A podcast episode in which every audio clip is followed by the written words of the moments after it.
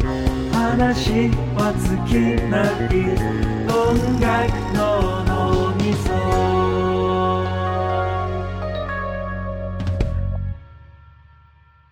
早稲田大学音楽の脳みそ音みそ今回は年間ベスト企画2022よいしょよいしょやった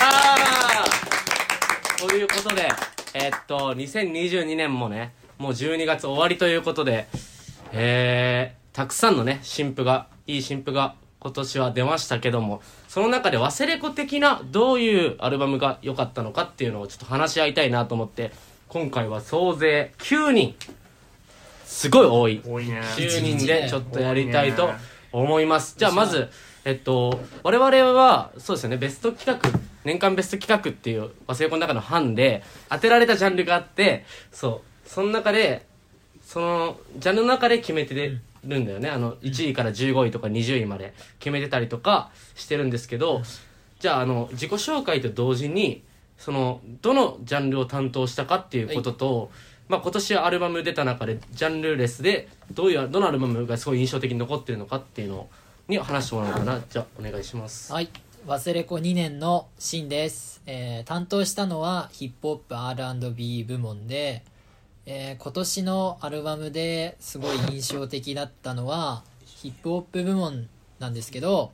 カムイの YC2.5 がめちゃめちゃ自分的には食らった1枚でした。よろしくお願いします。よろしくお願いしよろしくお願いします。ます。えー、忘れ子2年の青木と申します。えーっとこ,、あのこの班の中では、えーっとロックのベストと、えー洋楽ベストの方を担当していました。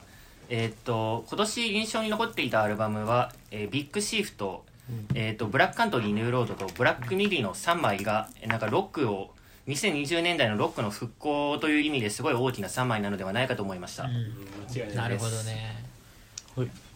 えっと、ワサレコ2年でその韓国から来ましたその万能商法という名でその、まあ、ライターとかねライターとか活動してるうん活動してますその、まあ、ソンソンと申します存じ上げておりますあ彼氏もありがとうご普ざ通いまにす。読んでるめちゃくちゃ好きありがとうございますそのと自分もその青木さんと一緒にロックと洋楽の編集担当しててまあ自分は洋楽でその印象に残ったアルバムだとやっぱりそのビッグシーフとケンドリック・ラーマーのその新作とスーダーナ・カイブスのそのナチュラル・ブラウン・プロム・クイーンそしてまあウィーケンドうんくらいあなんか多すぎたまあ そういやいやいう感じです。なるほど。なるほどねよろしくお願いします。お願いします。忘れ子1年の、えっと、黒田千奈と申します、えっと、私はエレクトロ部門を担当してまして、えっと、一番印象に残ったアルバムというのが「あの改造スランバー」の「改造マニフェスト」というもので私自身すごいハードコアベイコアが好きなのですごく印象に残りましたよろしくお願いしますそのアーティストってだから送られてきてからずっと思ってたけどどこで見つけたのあのあのすごいビジュアルのなんかなんだろうもう私ハードコア好きすぎてもう Spotify でずっと聴いてるんですよ、うんであの Spotify ってラジオラジオ機能があるじゃないですか、うんうんあれで見つけてはめっちゃいいなと思って、毎日めちゃくちゃ聴いておりますなるほどビグリストす素ぎる晴らしいすごいリグリストですすもうそれがもう日常の BGM なんですねあ。そうです 決まったみたいなものうないよ5ね。本で聞いてみまんなす日常だなるほどね和製高2年のジュリです私は邦楽の部分を担当させてもらったんですけどまあ邦楽って結構まあ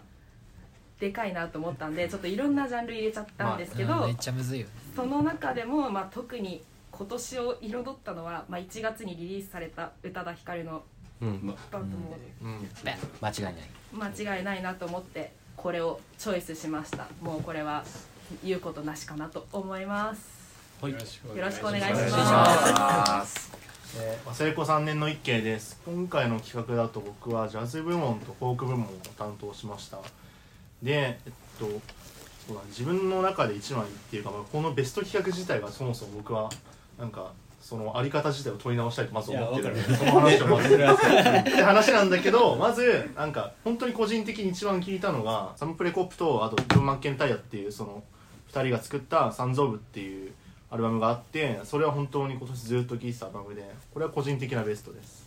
以上ですお願いしおます願いしますはいで今回司会を務めさせていただく、えー忘れ子2年の見事と申します、えー僕は、えっとさっき最初に自己紹介してもらった新秋春って子と一緒で R&B とヒップホップの部門を担当したんですけど、まあ、個人的に結構邦楽メインに今年は音楽聴いててその中でも印象的印象的だったのがやっぱ坂本慎太郎の物語のようにがすごい印象的でしたはい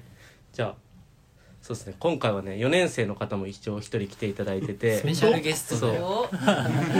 かなりの音楽ラバーですねはいじゃあ自己紹介お願いします、えーとはい、えー忘れ子4年のえー忘れ子 OB の豊田と申しますえっと急遽飛び入り参加ということでえっと部門は担当してないんですけど今年の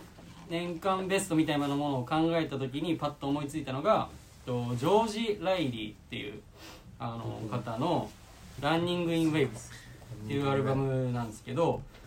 えっとジャンルで言ったらまあエレクトロになるのかな、まあえっとまあ、結構聴き心地がいいアルバムというか何度も何度も聴いていきましたはいはいろしくお願いしますお願いしますえっと僕が、えっと、この企画の一応まあ立案者であり、えっと、ポップスの方を担の年間ベストを担当しておりました、えっと、砂原と申します、えっと、僕が今年一番印象に残ったのは、まあ、なんか YouTuber でありラッパーであるクワデカのアルバムがめちゃくちゃ好きでよかったわなんすごい壮大なの音楽が結構僕は好きなのでそれなんか僕の本当にずっと大好きだったボーイベルとなんかなんとなく重ね合わせれるうんところがあってそれでもうめちゃくちゃ好きで聴いてますはいよよろしくお願いします。ろしくお願いしお願まいすしまあまあ、てな感じで結構いろんなジャンルでねみんな担当してるんですが、まあその中でベスト候補の20枚からベストアルバムとベストソングを決めていくっていう感じで今回はポッドキャスト進めていきたいなと思うんですけどもはいえっと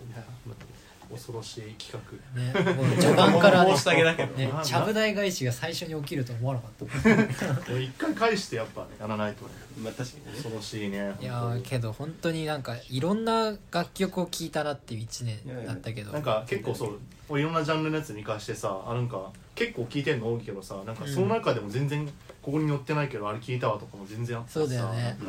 こんな音楽聞いてたんだみたいなうん聞き方をしたよジャケ見てあこれ知ってるみたいなのもあったし名前見てもピンとこない人もね結多構いた分リスかトに載ってるやつだけでもさ数えたらさ100枚は超えるじゃん全ら然うん下手したら200とかだけどねそれ大体見たことあるって聞いたことあってでなんか感想も持っててみたいなすごいなんか世話しなかった世話しなかっったねた世話しない感じでえ豊田君なんか今年の Spotify とか Apple の総プレイ時間とかどんくらいでしえっと6万ぐらいかなうわけどわいやけどポッドキャストめっちゃ聞いててあー もそうう関係ないいう話になっちゃうあ Spotify でねそうそうそうなるほそどねえじゃあ今年ベストポッドキャストはちょっとじゃうベストポッドキャストは、えー、霜降り明星 のそそううねあそうだあずっとベストそ3れは年ぐらい前からねそれはもうこれ決定でいいんじゃないとりあえずベストラジオ界はベストポッドキャストのは決定であ そうねとりあえずこれ浜口京子のやつ超おもろかったですねあそうねそれ一もう応言ベえストないようなそう言えないようなベスト回回なのであーそれもなるほどはいはいねあの三合わ文せてチ字ェッねクしなまるしほたどねそのベストのベストは決定でいいんじゃないじゃあ早かったなとりあえずなるほどねということで、まあ、ポッドキャストのあれは決まったということで別に決まったということで今回は曲の、まあ、全ジャンル、全アーティスト世界中この200何十カ国の中でそうです中でどのアルバムがベスト20に入るのかっていうのを決めちゃいたいなと思ってま壮す大な企画だよじゃあまいいずですねそんなベスト恐怖でしかないまあ上から決めてった方がいいっすよねうん。なんで1位について議論したいなと思うんですけどもうわこれ結構大事ですね目玉大体の今日の回の中心がこの話になそうるですねだからあの雑誌でいう表紙の部分を今決めちゃいたいなと思うんですけどもう我こそはこいつが1位だろうって思うやついますかまあアルバム以外にも曲部門もあるのでまあパパッとやっていきたいなっていう感じではあるんですけどその名前をどうやってあげるかってところに難しいなんか多分ここであげるんだったら多分あれだよねなんかいろんな例えばなんか1年1枚でさその本とかがあったとして2022年のページめくって見た時にあこの人が出たんだそうでっすてなるやつかもしれないうん多分今小学生の卒業なんていうのアルバムみたいなんで2020年何があった年かみたいなやつに載ってるタイプのやつ あれあれそこに乗ると思ってやればいいそうもうヒストリカルだね そこに乗るそうそれを一枚選びましょうってことにいやけねけどそのヒストリカルとかモニュメント的な意味で言うとやっぱケンドリックの「ウィスター・なるほホどーねランド」の「ビッグ・ステッパーズ」はなんかそういう意味では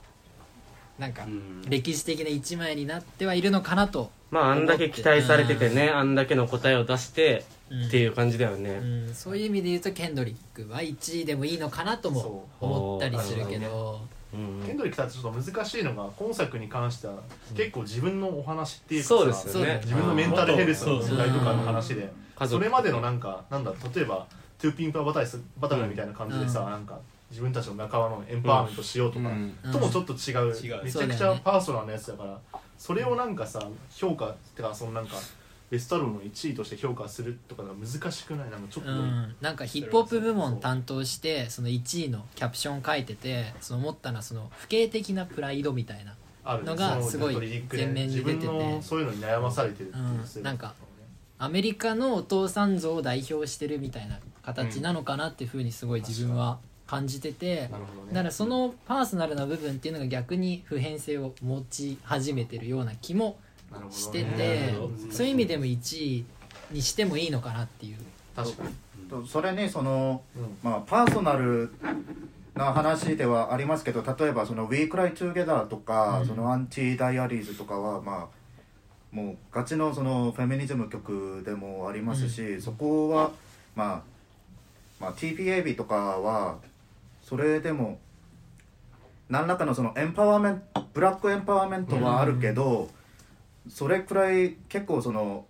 やり方がミソジニスチックというか、うんまあそういうことがあったんだけどそこから旋回したというのも、まあ大きな要素にはなそるののかな物語もあるよね自分がそっちはあのエンパワーメントしつつ自分のその男性的な部分が不健的な部分に悩まされてたけど、うんそれを克服しようとして、でもその過程でメンタルヘルスの問題が出てっていう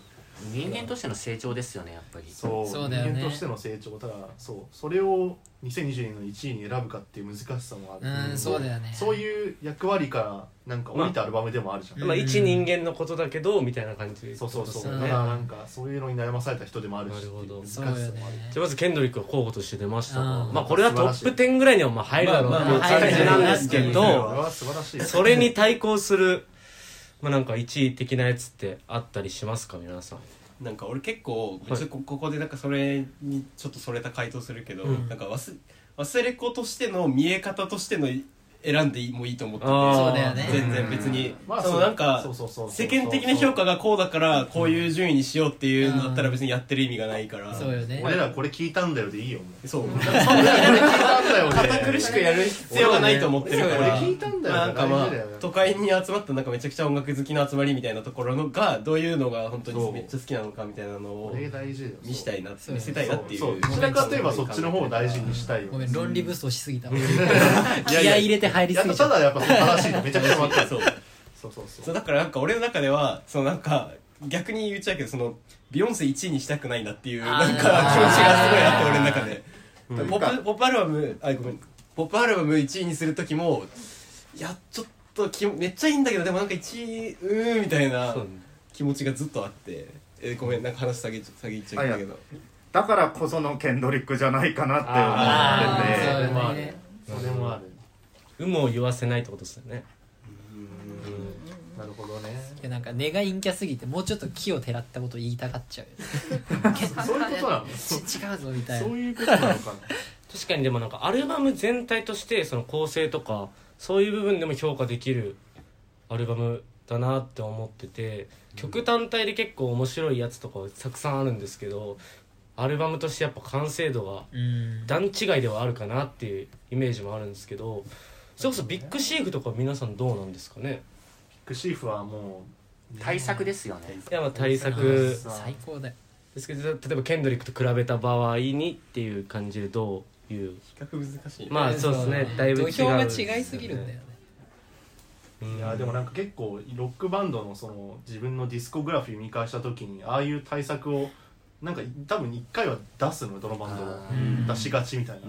多分それが多分今回だったんだろうけど、それでいろんなバンドと比べた時になんか対策って結構ね評価マジで二分されるのようんめっちゃいいかめっちゃなんか何やってるか分かんなかったみたいなありがちなんだけど、今回はもう完全に前者でめちゃくちゃいいの方向を運んでね、うんそうそうだね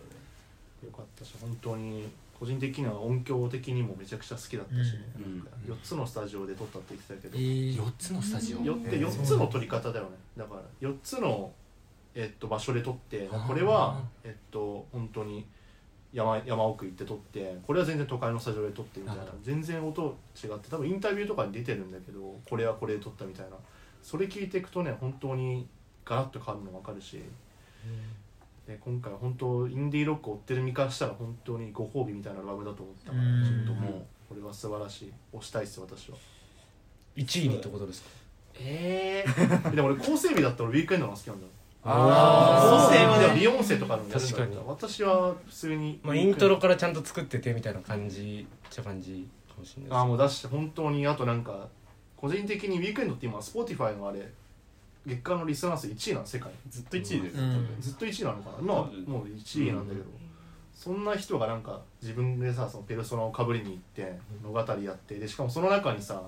今回クインシー・ジョーンズさ呼んで、ラジオ局みたいにしてやったけど、ちゃんとそのマイケルとかのリスペクトもそこに込めてるっていう、うんそういう文脈をさらうっていう自覚もありでなんかこの人を据えるのはすごいいいんじゃないかすなんかあれあれらしいですねなんかラジオのホストが渋滞の中でそのイラついてる社内のリスナーに希望があるようにもないようにも見えるっていう意味でドン夜明けっあそういうことなんだていう意味らしいですね、えーあザ・ドンえ FM っていう感じ、なんかまあ死の間際に入るそうハでイすウねェイという感じでもああなるほどありますしそれにまあ普通にその OPN のプロダクションすごくないですかわかるうん OPN に飲み込まれ始めてるいやそれは そうマジでそう前のアフターバーだったらちょっとなんか OPN いるなぐらいだったら今回なんか OPN 来るなみたいなほぼ OB お前お前来るなってすごい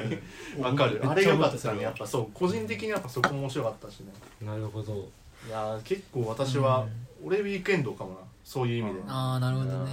なんかあと単純にこれベストアルバムの選考のあれもあるけどさなんか1月のマジで2週目とかで出たの、うん1一週緒目とにかすぐだったと思う多分そうそうそうだったからさそんなに出たからちょっとベストアルバム選考の時みんなちょっとなんか影薄くなりがちっていう問題があってそうだよそう多分うん多分みんなちょっと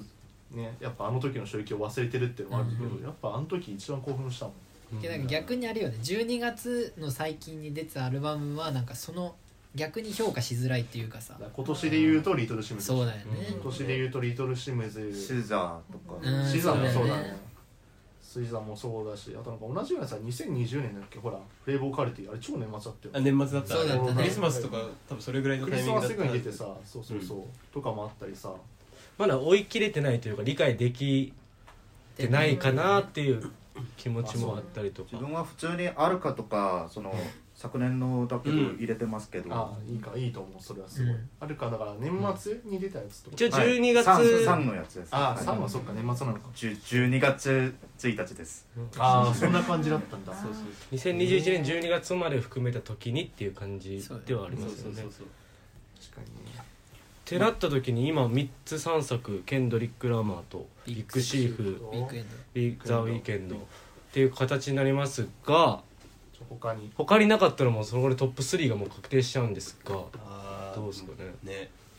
ええ、なんだろう、こいやもう個人的なのも全然いいと思うんですよ俺はうん帰りが少し個人的にはなりますが、そのナタリア・ラフォルカでのあの今年のアルバムがすごい印象的でした大好個き人的にナはタリア・ラフォルカでね。なんかあのこれまでにも結構注目される機会があったんですけどすごいなんかそれまでにはスルーしてきていて、でも今回のアルバムってすごい聴きやすくて、すごいストリングスのアレンジとかも聴いていて、うんなんかあのランチェーラとか言って彼女のなんかバックグラウンドを視線上とする感じの音楽性とはちょっとだけあのはず外れたっていう意味ではそうなんですけど、なんかそういう病句のホモジェニックみたいなの感じをちょっと彷彿とさせるような感じで、そうだね、なんか、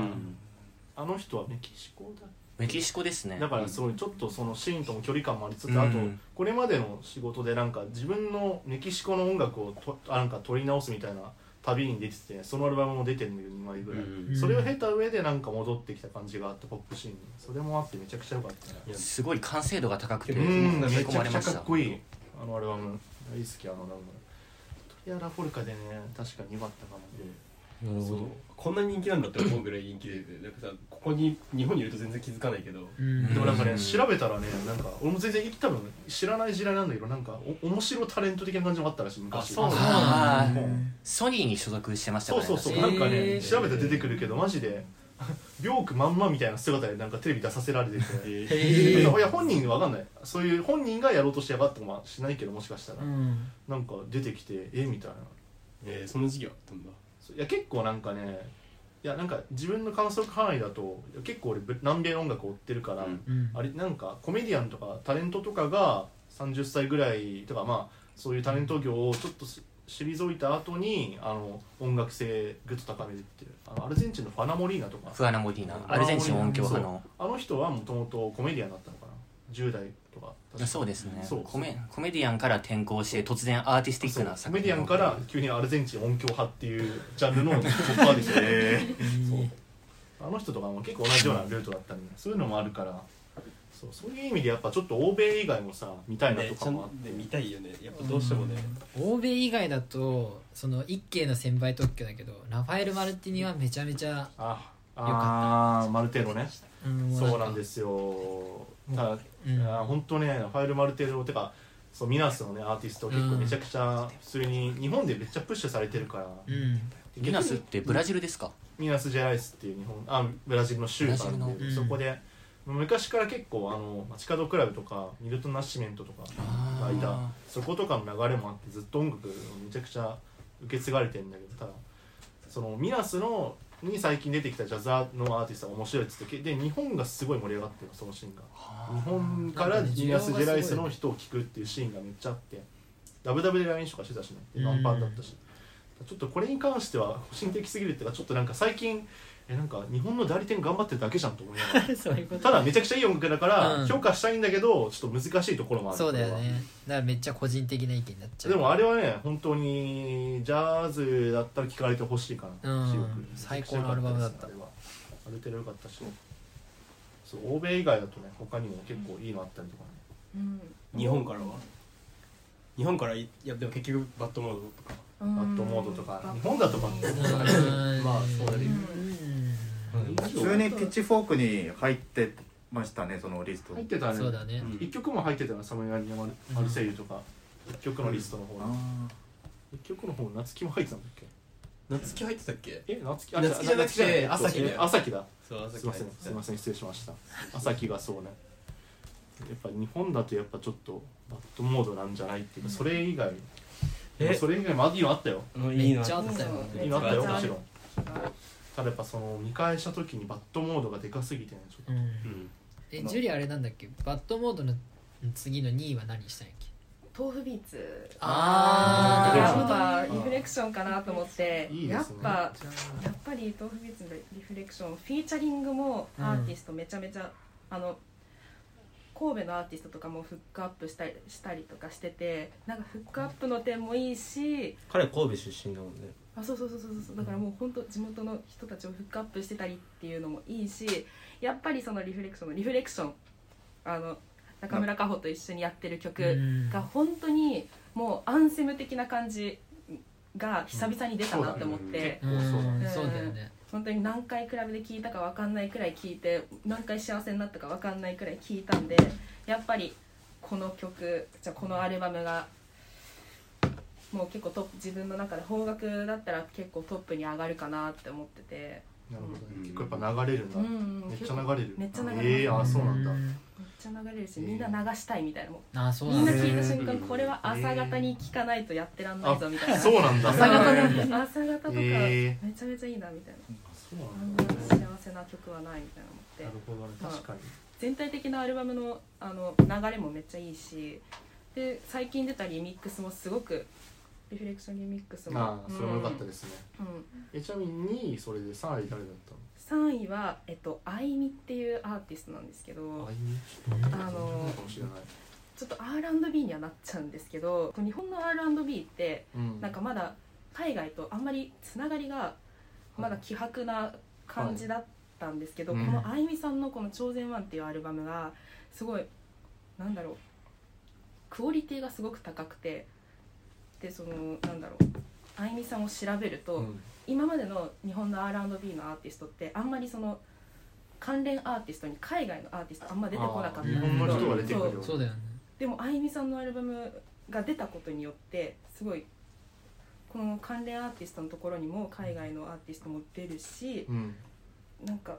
もうく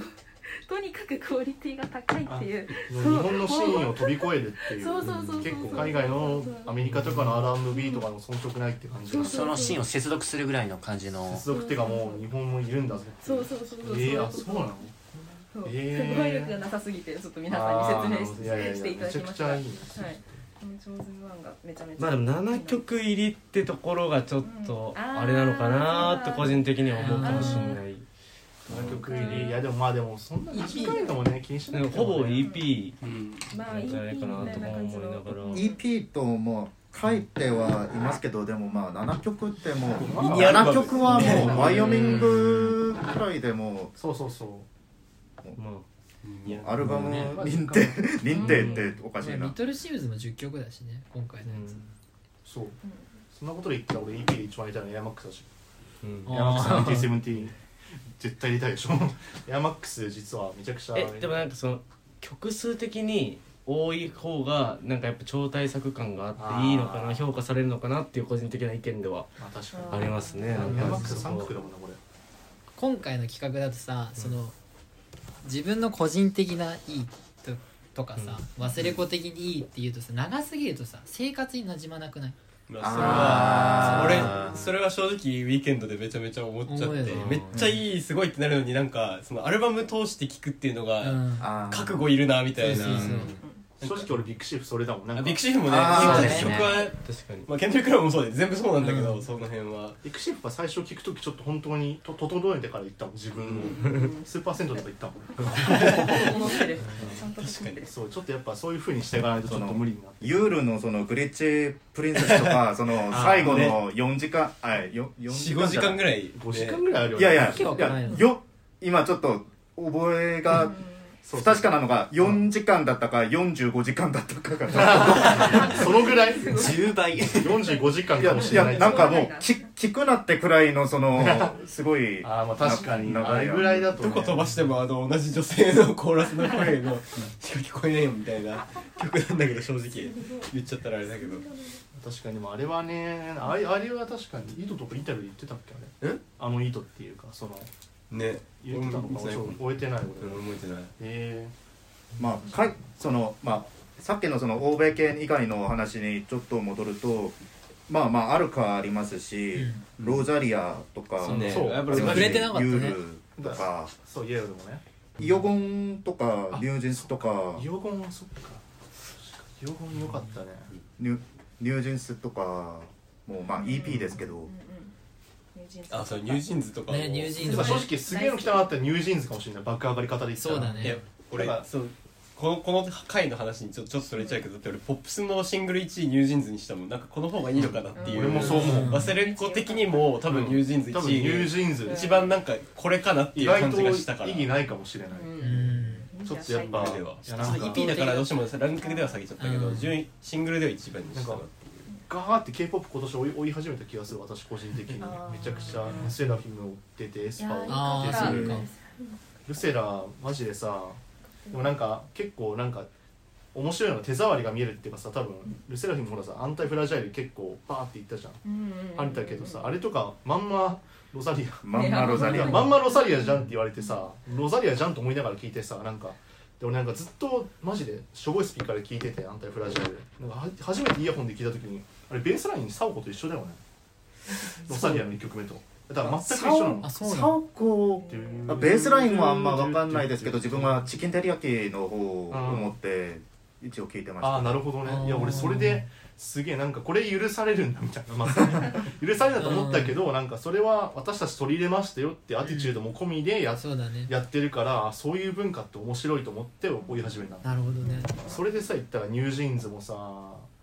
ちゃくちゃいい最近リミックスとかさ TikTok でパッパって出してるの見てるうんめちゃくちゃいいよ本当におけひの使い方とかあもう絶対マイケル意識してるじゃんっていうでなんかそういうポップスの音楽的な側面というかさそのいろんなところから回収してるっていうのだと水曜日のカンパネラとかもああーめちゃめちゃ良かったよねうん豊田君めっちゃいいって言ってたよねそうねえめちゃくちゃ良かったですね水管ね本当うにんなんか素晴らしかった体勢変わったけど全然もうそんな感じですみたいな、なんかねちょっと話変わりますあその戻りますけど、うんそのリュウジンスのそのアテンションとハイプボーイうん作ったのをイオコンって知ってました、うんそうだからやっぱイオゴン今年、なるほどね MVP かもしれないイオゴンだからいやーすごいないやイオゴン今年だってえ自分でもだからそうだよねポン出してね出しましたそうポン出してねそうポンね良かったねポン良かったこれすごかったね結構今年の MVP だと思います私は完全にイオえゴンそのロザリアのじゃあなんかもう多分この年間ベストの話にもめちゃめちゃ多あ分ーいろんなところで出てきてる元のミだとそ思うんだね結構言及されてる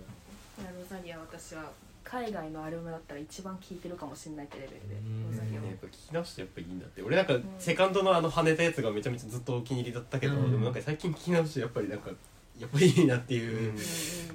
いう気持ちになんかす結ご構い忘れこないのテンションの上がり方だったらこれ結構トップだったかもななんか他の部員とかもロサリア来るぞみたいな感じでそうだね人多いよねそうなん備えてたっていうの人多かったし、忘れこないは多分趣味で一番ぶち上がったのは多分ロサリアか村正かなあ村正もそうだね確かあー確そかにうだね村正そう忘れ子の趣味的に多分一番そうだよねスパンってくるとこで、にダンスミュージックっぽいのとか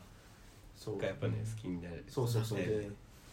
いや村正のシンプル本当チャラくて最高だったねうん 最高にチャラかったねそう一番チャラいんじゃない今まで今日いないけど優吾がそのそうあの会会議室のうん入る前になんか鼻歌歌ってて、なんだろうなって思ったら「ベイビーケイクス」歌 ってて「なんでこいつああの 鼻歌気持ち悪い」みたい なそのくらいハマってたからてか優吾が一番もねあの一番食らってずて、とそうだよねずっと村う正そうだうしち村正好きな人多くて多いね忘れ子らしいといえば忘れ子らそしうい確かに結選構曲で今まで名前上がった人アメリカ多いけどイギリスとかはどうだったのイギリスだとねなんかイギリスでやっぱなんか結構ドリルとか聞いててそうなんだモブアワーズとか今年出てこの前えでそのなんかディガディとかセントラルシーは、うんすごい良かったけど、うん自分が一番いいなって思ったのはナックスっていうラッパーで、うんそうなんかドリルとブンバップとかジャズとかの融合みたいな感じでー、えなんか新しい側面っていうかが見えた気がして、すごいなんかドリルの発展の仕方がまた一つ増えたのかなって感じがして、UK だとナックス結構良かったかなって感じのラックスね UK のラッパーだとなんか読み方合ってるかわかんないけど愛知だっけほらエド・シーランとか、はいはいはいはいあの人めちゃくちゃハマってめっちゃ良かっあの人そうもう分かりやすくマンチェスターだよたねうんねソロですもんあのサンプリングとかしてるし、でもなんか結構それでなんかバリバリな感じなんだけど普通にアルバムの後半でエド・シーラン入ってくるの えみたいなそう変エド・なシ入りーラン方してエるドみたいなエドお前エドお前ってなっていやそれやっぱなんかイギリスとかそう羨ましいなと思ったのがなんかそういうすぐなんかアンダーグラウンドとつながれるのがいいなってなってそうだねうんそれ感じたのがほらハリー・スタイルズうん主演出してよかったじゃん、でそれでさあのテレビに出てあのなん何の BBC の何の番組やったか出た時にバックバンドが「ウェットレック」とかでえそうなのでウェットレックの曲やってたりしてたよねそうやってたりしててそこがすぐつながるのめっちゃいいなみたいな、まあ、ウェットレックも今年めっちネッゃトレックス最爆高だ発っしたたよけどいイやイギリス音楽と言ったらやっぱりそのバッドモードじゃないですかあ宇多田ヒカルああえエージェクックとかフローティングポイントイギイリスってイギリスかギリスの方だとあお袋くんもイギリスだしねほとんどまあそうそうそう僕僕もロンドン僕プロロンドンだしもうあそれそっかイイギリスアルバムですよなるほどイギリスアルバムだねイギリスアルバムと思ってなかったけどイギリスアルバムかもしれない言われてみたらそソルトソルトもなんかあー急にそうね5枚出したりそうまあその前のエアーの方がもっと良かったんですけど、うんというか5枚全部聞いてないけどあれは聞けるんだっ聞けますなんなんか解禁されてけましそたうなぜかしれっと課金されてたよねはい、え自分普通にパスワード入れたのにえ分かる俺も入れてさちゃんとドロップしたのにいやなんか個人的にはイギリスの方がずっと面白かった気がする、うんやっぱ今年のイギリスはやっぱノースロンドンのやっぱあのロックがやっぱちょっとあれでしたね、うん主要な作品が出ましたねうんそのブラックカントリーニューロードとブラックミーンっていうああーサウスロンドンでしょいやサウスロンドンごめんなさいサウスロンドンです南の方まあずっと面白いシそう南ーンっていうのがあってすごい、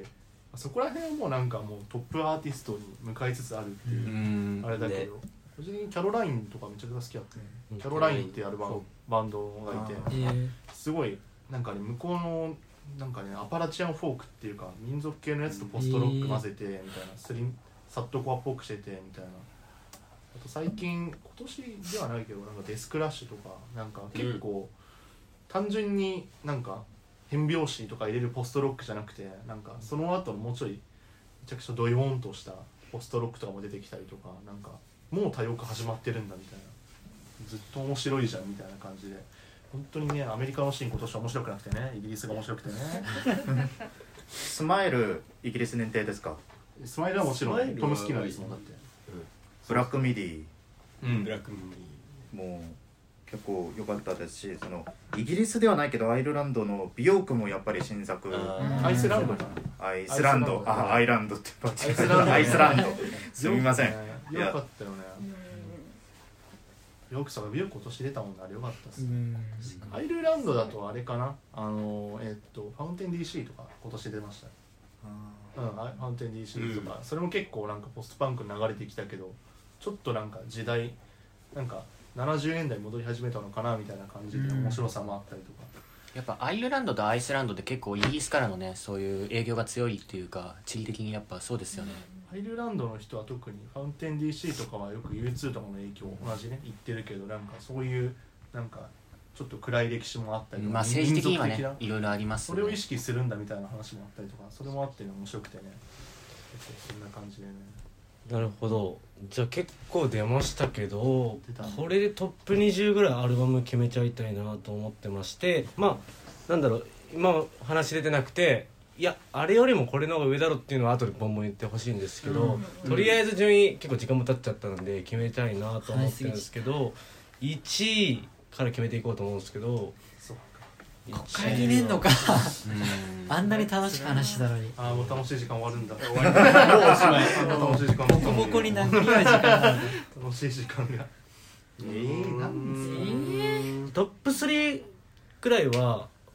なんかもう絞こっさらに絞るそこのにとりあえず絞ってトップ3だけ決めましょうとりあえずあ順位つけずにうんロサリオいいんじゃないこのうん、俺もそれいいと思ロう。サリア確かに見返した時にロサリアうん、なかなかいいかもしれないあロサリア、うん俺は結構いいと思うよロサリ3番以内には入っていいと思ううん1番かどうかはまあちょっとなんとまずそこは確感じ。だけどえ、孫君的には誰かとかって言います。とそのとりあえずいひ一人入れたい今みたいな。今聞いてその法要邦楽洋楽全部合わせてもうバッドモードでもいいんじゃないかなってあアーそれな気もする確かでもでもそれメジャー好きなんですよねバットも2番くらいにして 意思表示そこは意思表示忘れ子としてのに、まあ、メジャーで行った人今名前があった人メジャーだから誰でもいい感じはあるけど、そうだでも宇多田ヒカルは一番になる素質はあると思いますやっぱあの今年のねイギリスの音楽シーンはやっぱそういう意味を代表してるっていう側面もありますから、確かに確か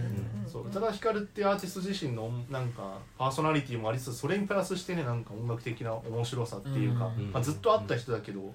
こんなにシーンに寄ってくるっていうかそうだにねねシーンに来る人なんだっていうあれもあったからちょっと宇多田ヒカルいいかもね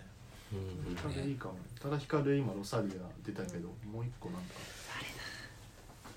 りますなんか強ケンドくリック強くこれ3つにねケンドリックケンドリック、まあケンドリックかまあケンドリックはいいかもしれない確かにじゃあその三つでこの九人の中で多数決でも取り多ますか。数決だいや合議制にしたいや合合議議制制よの方がいいかね多数決そようねねなんすかねなんかこれじゃあこの3つで絶対これ1位って押したい理由がある人とかいますうーん、でもその三つの中だっこれだからたら自分的には宇多田ヒカルじゃないんじゃないかなと思ってます。おおまずなぜうんなぜなぜと言いますとやっぱりあの曲単位では別に聴けるですけどアルバムってなった時にそんなに一貫性はあんまなあのなんて言うんだろうなんか統一感がないってそこうといや統一感はあるっちゃあるんだけど音色とか統一感すごいあるんだけど、やっぱりアルバム構成としてアルバムってなんかその曲単位だったらあんまりアートっぽさってあんまり表現されないと思うんですけどアルバム全体で結構アートを表現してるって意味だったら、まあ、それこそケンドリックとかロザリアとかの方がいいのかなっていう感じはするというか確かに構成って感じでもないそうそうそう、だから構成美だったりそういう相乗効果だったりっていう本感当じにでそうそうアルバムの名前じゃないけどモードって感じだよね今の私、うん、そうそうそう、確かに、まあ、そういうので考えたら確かにそうだね、なるほどねやっぱアルバム全体で評価するとでもそう思ったら多分バッドモードもそうだけどコロナ禍っていうのもあってめっちゃ内省的なアルバム多いっすねなんかそうだねすごいそうかそうだってビヨンセとか真逆じゃないあまあ確かにあえでもビヨンセもなんか超真逆じゃないなんだっけめっちゃ開放的なんかすごいあの落ちてる曲みたいなあ落ちたのをどうにかする曲みたいなのもありあったりとかあとはなんかビ,、まあ、そうですねビヨンセはなんか新しい問題提起みたいなのしてるイメージは結構あるかもしれないですどちらかといえばなんか、うんなんかもうマジ2022年だからもうちょっとはっちゃけ始めたかなぐらいに思ってたよあーあそうですドかリルが盛り上がる逆だと思ってでなんかそれはコロナを踏まえた上でのうんはっちゃけだから、だまからあ、ある意味内省的ではあると確かはに言える気もするそこけにまあケンどドリックに関してはしかも若干そうだったしねそれだったと思うし、うんうん結構あの人は歌たいからもあるっすよなんかウーバー頼んでみたいなお風呂一緒家にの中入ずっろうといみるもたんねいなねなんか家の中のこととか歌ってるしみたいなまあそういう意味でやっぱり音楽的なスケールの大きさとしても自分は宇多田ヒカルは、まあ、トップ3は入ってもいいと思うんですけどなるほ他どねの人の方がいいのかなっていうなるほ確かに意見なんです地位よではないかそもんねな言うんだったらケンドリックうんサリアはそれぶっ飛ばしてなんかお面白すぎるんで聞いててそうだよねいや 本当にそう面白すぎるなんかなんこでのアルバム面白すぎる本当に、インパクトって感じですよねだからインパクトって感じだし、うん本当にそうスペインだよねロサリオは、そうからまあずっとスターだけどこの人はさ、で今めずっとなんかレゲトンがさ、うんどこも使うようになってさ、うんその中でこれ出してきてさ、うんっていうのもあるし結構2022年見返した時にいいんじゃないって思うさ、まあ確かに2022年っぽいというか2022年で聞いてた時に2022年ってレゲトン流行ってたんだとかもあるし、そうだねあうんそううん確かに分かりやす説得 された確かにブレないよねちょっとロサリア推しかも私ああでも今の聞いてそうかなとか思っちゃったのが今一瞬ちょっとそう見返した時にっていう、そうそうそう確かにねケンドリックはそういう役割から降りた面もあるし感じ私そうだはよね私はね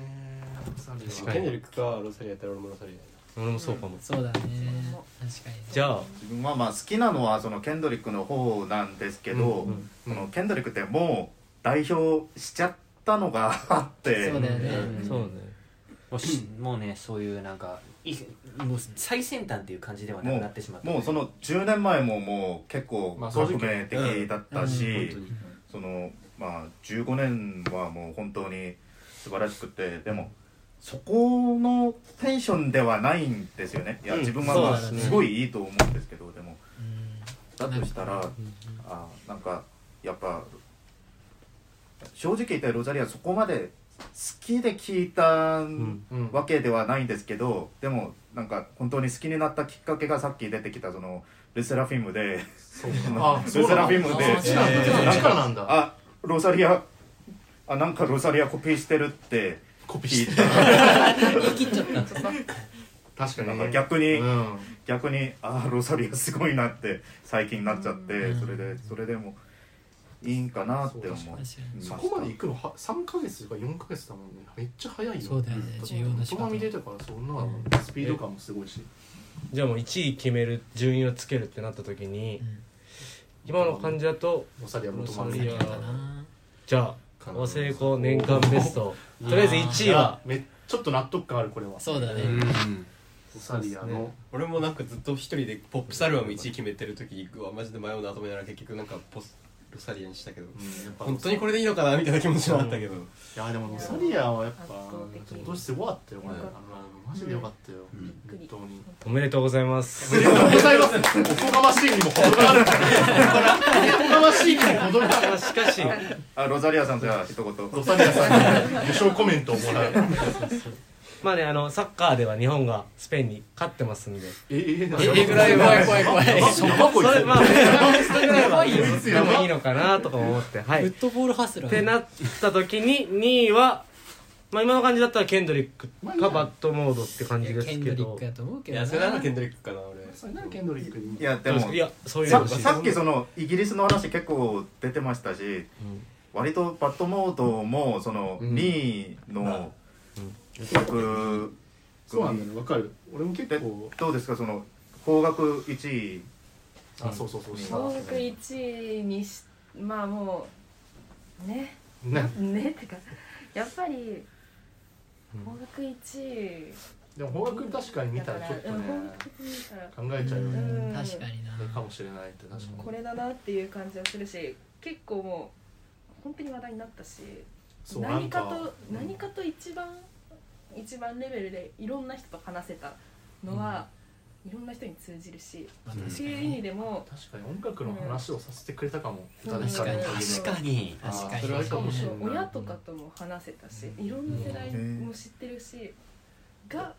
そうクラブの人もみんな聞いてるしねそうそうだからねや山下達郎みたいな立ち位置になってるなとか思ったんですよね最近すごいあ俺宇ー多田ヒカルが今の、えーそうかだと思うっすねなんか、えうーん海外勢的にもなんかやっぱそれまあにね人気もあるだろうしっていうところも思いながら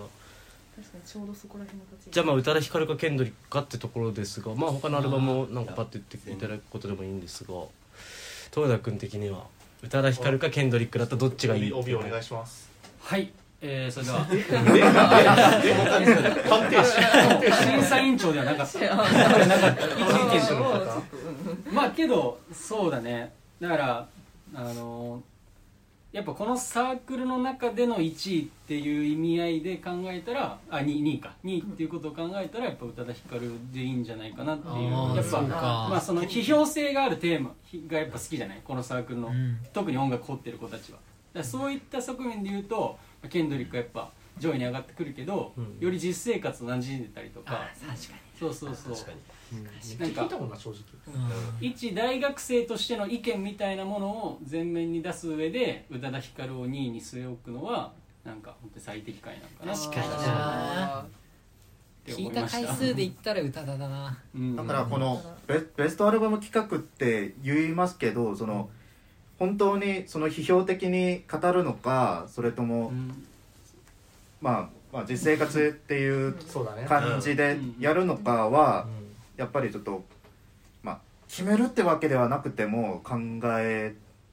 た方がいいと思いますしそれだと多分批評性の方は、まあ、今までのその会話だとちょっと低くなるんじゃないかなっても思います。結構普段からそういう聞き方してる人たちがそれでもなお普段聞いてるものだからふうちらの普段聞いてるもので選んだ方がいいと思うそこははいまあけど1位ロサリアの時点 で批評性どうのっていう感じでもない気もするけどまだ高い方だけど他のやつ見る限りは私はそのバットモードがいいんじゃないそしたらバットモードっぽいな前回一致でバッドモードということではいでモード3位はケンドリック・ラマーでうでいいとよろしいですかはいその下だよなでまあ先ほどお話出てきたのでもいいですしでこの下からは別にねぶっちゃけ個人的な推しでいやあ個人的に本当にクワデカ欲しいもんあ それはもうめちゃめちゃクワデカトップ10ギリギリぐらいでもいいからいやけどなんか俺デンゼル・カリーがめちゃめちゃ良くてあわかるよかったよねめちゃめちゃ良かったあれなんか良かったよねめちゃくちゃ結構今年のラップアルバムそうなんかいやなんかもうなんかその一番最初に見事と一緒にそのお互いの書いてきたレビューを上げようって時に俺1デンゼル・カゼリにするっていう暴挙をしてたんだけど、うんそ暴んくらい挙もいや暴挙もないと思あう別にケンドリックじゃなくないみたいな感じでデンゼル・カリーだったけど、いやめちゃめちゃ好きで4位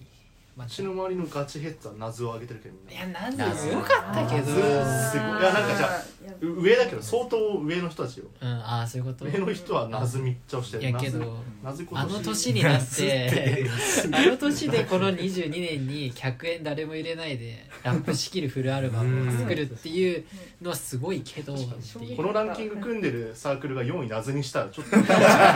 すごすぎギるャラクシー混ざってるかってすいうごい ギ感じがするャラクシーの人は急に乱入してきて「ナズだ!」って叫んで帰ってたからそれやめろよギャラクシーイコールナズって いや俺も思うけどまあでも僕は今年もねイルマティックものすごい回数聞いたんで謎はすごかったですねやっぱまだこのおっちゃんすごいできるんだみたいなちょっと感動しましたねやっぱ夏に帰るのかもしれないねもう30年ぐらい経ちましたからあれからああそうだねそんなのかうん1900そうもう30年ぐらい経った30年ですよやっぱ夏なのかな夏ベストパーソンにじゃないこ夏じゃんこここ23年ぐらいのとこめっちゃ復活してきたよねなんかうん今年の顔はナズってことでいいんじゃない22 タイム誌の選ぶ今年の顔ナズでいいのかあのイルマまたイーロンマス ク王座奪還イロン・マスク VS ナズだ 一種格闘技すぎるだろ確かにまあ確かにヒップホップ確かにデンゼル・カリーとかの方があとなんか話題があったおらむすびはそうなんだそよろそろおむすびの話出そうかなと思って一応そうんのヒップホップ部門の1から20を僕らで決めた時に、 2位だったまあ、デンゼル・カリーよりも上なのそがうなんだよおむすびの「アローン」いやーよかったっていう感じではあるんですがなんかもえ見事否定的だよね俺結構否定的なんですよね、なんでういやでもなんか今までのおむすびを多分結構聞いてた中ででも食らってたよ俺食らってないっすよ正直慣れて初恋は彩香ちゃんしか食らってないっすよ俺多分食らう からじゃないのいやでもそこはちょけるさっきね喫茶店でね東く君と話してたんですけどあれはなんかなんアルバムでパッて入れるってよりかはもしかしたらシングルカットので上位に入れるものなんじゃないかなっていう考えもちょっと湧いてきて、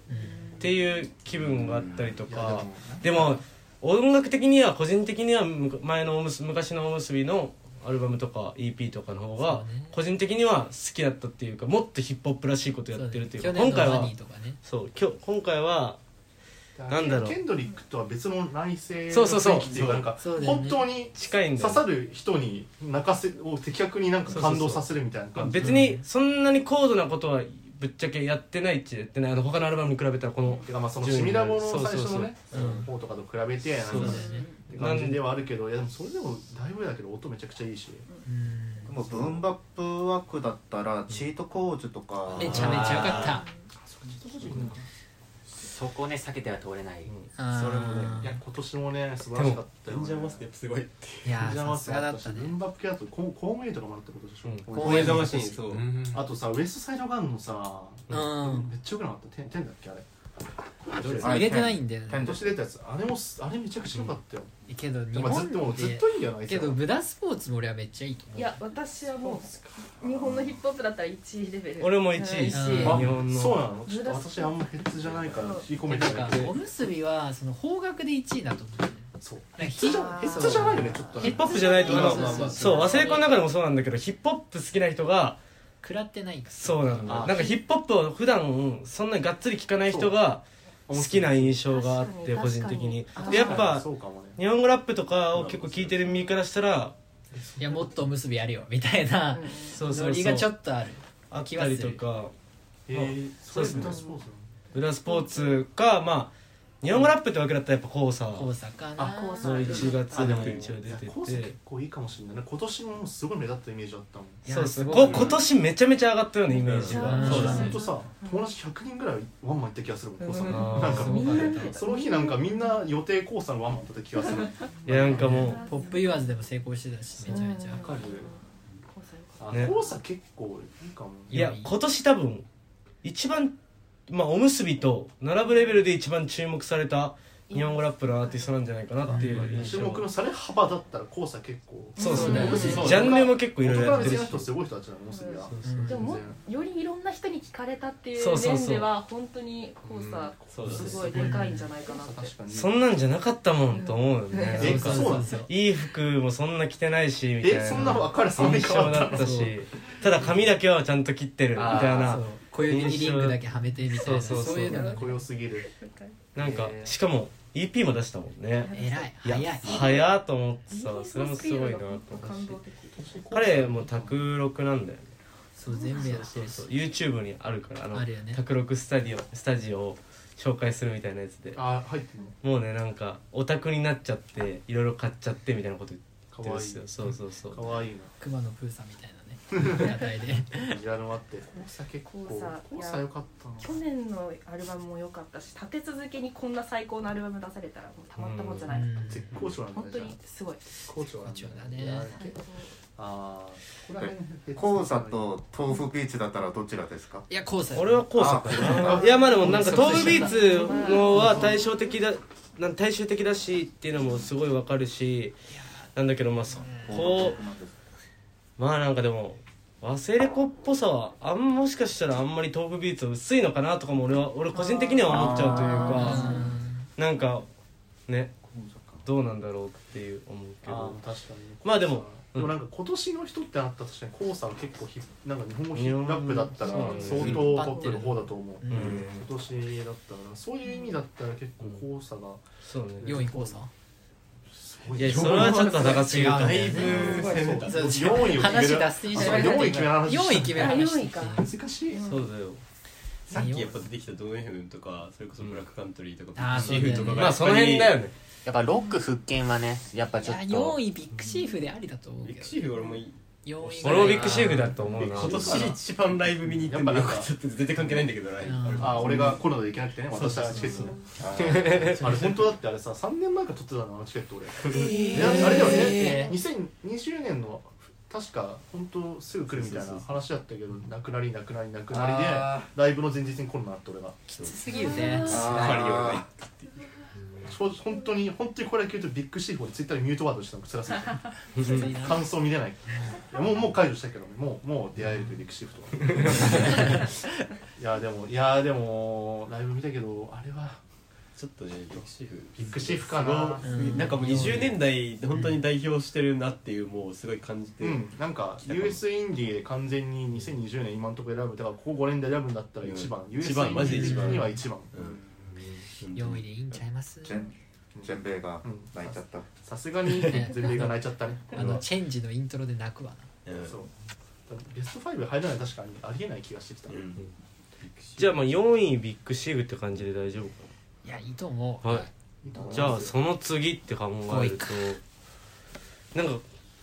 まだ上がってないやつとかでもなんかこれうんいや上がってなくてなんかそのやっぱりみんな好きでしょっていうのはやっぱ1975は話に一応一応論題に出した方がいいかなっていうなるほどねいや相当ただ俺は大好きよ、うん俺も正直めちゃめちゃ好きだけどねけなんかちょっと俺そんな聞かない聞いてなかったねなんかそのシングルで結構聞いちゃったかもしれない、アルバムなんかちょっと言われるじゃんその1975のアルバム作りアルバムとしてなんかあれじゃないみたいあそうななんかアルバムとして聞けないっていう前作の方が言われるイメージだけど、それこそうん長尺の曲ライブをだった曲そうそう僕僕はその4位対策出ちゃったからもう5位ウィーケンドでもいいんじゃないかとあああそっか出どころなくなっちゃ収うまりがいいね確かうんウィーケンド5位坊主にで2件の5位は入らないは確かにないな確かにまあだから R&B 部門では一応ウィーケンドが1位っていう感じではなってて、え全然でもいいと思うまあ、R&B って言っていいのかわかんないですけどまあそもそもなんですけどうん難しいとうそううこを話し始めたら難しいまなっあちゃまうあえっとそうですね R&B 部門で一応順位をつけると、えっと、1位がウィーケンドで2位がスティーブ・レイシー出てくれなかった出てきたあでもあいあやあまだ出てまないだ出ですてないですよいやもうねスティーブ・レイシーイメージ的になんか曲やっぱバトビットのうんイメージもあるしあとなんか多分あれだよねあの人び一番びっくりしたもんこんな人気なのこの人ってあーねあー本当にそうねそうそう本格的にすごいトップバッターでオットフューチャーで多分オットフューチャーってえっとうんオッドフューチャーじゃなくてで多分一番タイラーフラ平ンクオーシャン平そう平フランクオーシャンに被験するレベルになってしまったっていうあれもあるしそうねそうかスティーブ・レイシーもよかっいたや結構いいじゃないと思うベス僕トもよかった元よかっ5位ではないないかも五位ではないかねなベスト20にはでも絶対入れたいなっていう気持ちめちはあゃるめちゃ聞いたしめっちゃ好きだけど5位じゃないと思う、うんたウィークエンドでいいんじゃないかウィークエンドかウィークエンドですかウィークけエンどドですかビヨンセ入ってないのようんビヨンセは入ってビヨないンセもねビヨンセさっき最初になんか俺がこんなこと言っちゃったからそう言いづらくなった言いづらくなった言いつつ言いつつえでもなんかウィーケンドウィーケンドで選んじゃうのが忘れ子っぽくないのじゃないかなとかも思ったりとかするというかなるほどねそうそれやったら俺はちょっと音色似てるかなと思ったのが FK2X とか、あとは、まあスーダンアーカイブスとかが、その辺を5位とかに持ってきた方が忘れ子っぽいんじゃないかなっていうのはすごい思うというかスーダンカイブスかめっちゃかめっちゃよかったスーダンカイブスかな結構一番 R&B で、あよかったなあれ、スーダンカイブスよかったなでもだからこそのダウン FM だと思ったんですよ、自分的には、うんまあ、忘れ子的って言ってもまあ自分新入りだしあんま知らないんですけどいやいやいやいやその確かにねいやそれも、うん、ウィークエンド確かにね相当いい気もするしそっかもうベスト5ってなるとこんな溢れるんだ スティーブ・レイ氏はなんかなんか言っちゃいますとやっぱりそのインターネットからだから G インターネットからうんのその、まあ、延長線的な、まあ、そういう意そうだ見ねもまあ聞いたことがあっそうて、だよね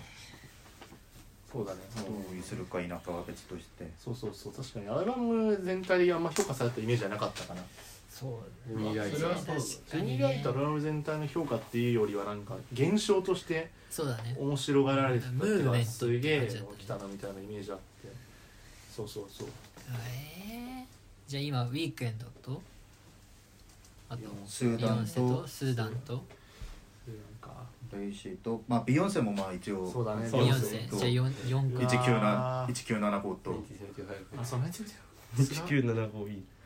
1975かっこいいないやーどうしようマジで意外とみんなブラックカントリーとかももう思い入れないんでないんだよねそんなにないブラックミディもなんか順順位全体的にどこ見てもあんまり高くないよねブラックカントリーとかブラックミディってブラックカントリーはあのね今年あの僕がいつも見てるレートやミュージックだったら一番上そうだよねでユーザー投票もうユーザー得票でも圧倒的な感じの地位を得てていやほんとそう俺あれ見てもあれ見ゆあれ信用できないと思ってやめたもん、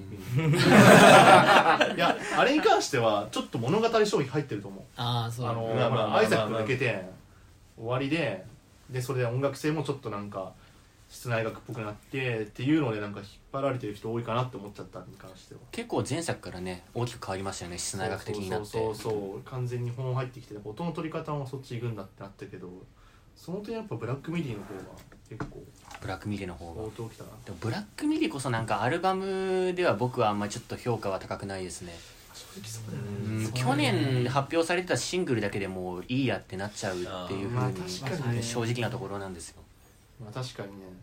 ただ相当どっちもね評価ものすごく高くてただブラックミディは本当にねあの発売日は指折り数えて待ってましたまあそれはもちろんそれはもちろんついに来たかそれはもちろんえー、なんだろうね難しかったねでもこの中だと強くこれ押したいみたいなとかあるのかな私はこれいった方がいいんじゃないこの今挙げた4つ5つの中だとえースーダンアーカイブス俺もそうかもしあ四あ納得あるわ正直もう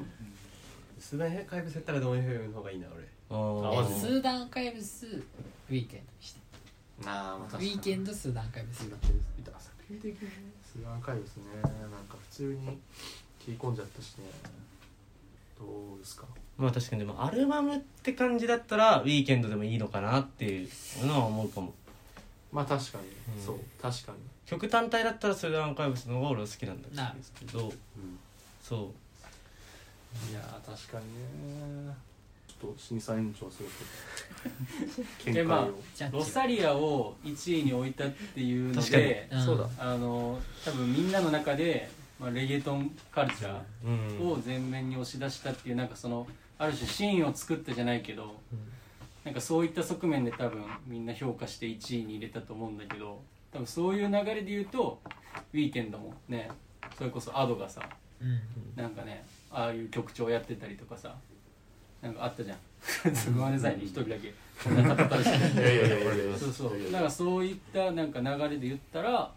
あのウィーケンドでもいいのかなっていう、ね、確かにねうん、このこのランキングのこうんの一連の流れで確かに一貫性を持たせるっていうそのうはそうそうじゃあウィークエンドかなじゃあザ・ウィーケンドでやっぱ4年言ってダメやっぱ4年生ちげえな思い出しにいやじゃあウィークエンドにしましょうじゃあそれ5位ウィーケンドで言いましょおめでとうございます4ウ位ィーケンドさんおめでとうございまおめでとうございまおめですとうございます5位おめでとういいのいいのぶち切れられそう5位おめでとうございますって言って最悪すぎるぐらいみたいになる本当の島国のだから今出席してない12月はそう5位おめでとうございますは不損すぎるなんかそのバラしていいかわかんないですけど LINE 来ましたんでええウィークエンドかなああそれが祝電が祝電が来ましたおめでとうございますはい長々と話してきてまあ皆さんもお気づきだと思うんですが20枚年間アルバム決めようという話だったんですがちょっと議論が白熱すぎて5位までしか決められませんでした残念でし決ためたすいません決めた方だよ5位はい ちゃんと決断をしてるまあその結果、まあ、改めてお伝えさせていただくお願といします1位がロザリまあまあオモートマーミンおめでとうございますおめでとうそして2位がまあこの5位の中で唯一邦楽宇多田ヒカルバッドモードおめでとうございますでおめでとうございますおめでとうございますやばすぎるグッドモード ですね全然バッドモードあらあらあらあらあらそして3位がそして3位がケンドリック・ラマーミスター・マモラル and the Big おめで Steppers とうございますクリス・ペプラーみたいなのが見たそして4位がまあ対策ということであ4位でしょあ4位が対策ということではいビッグシーフ Dragon New Warm Mountain I believe in you おめでとうございますめ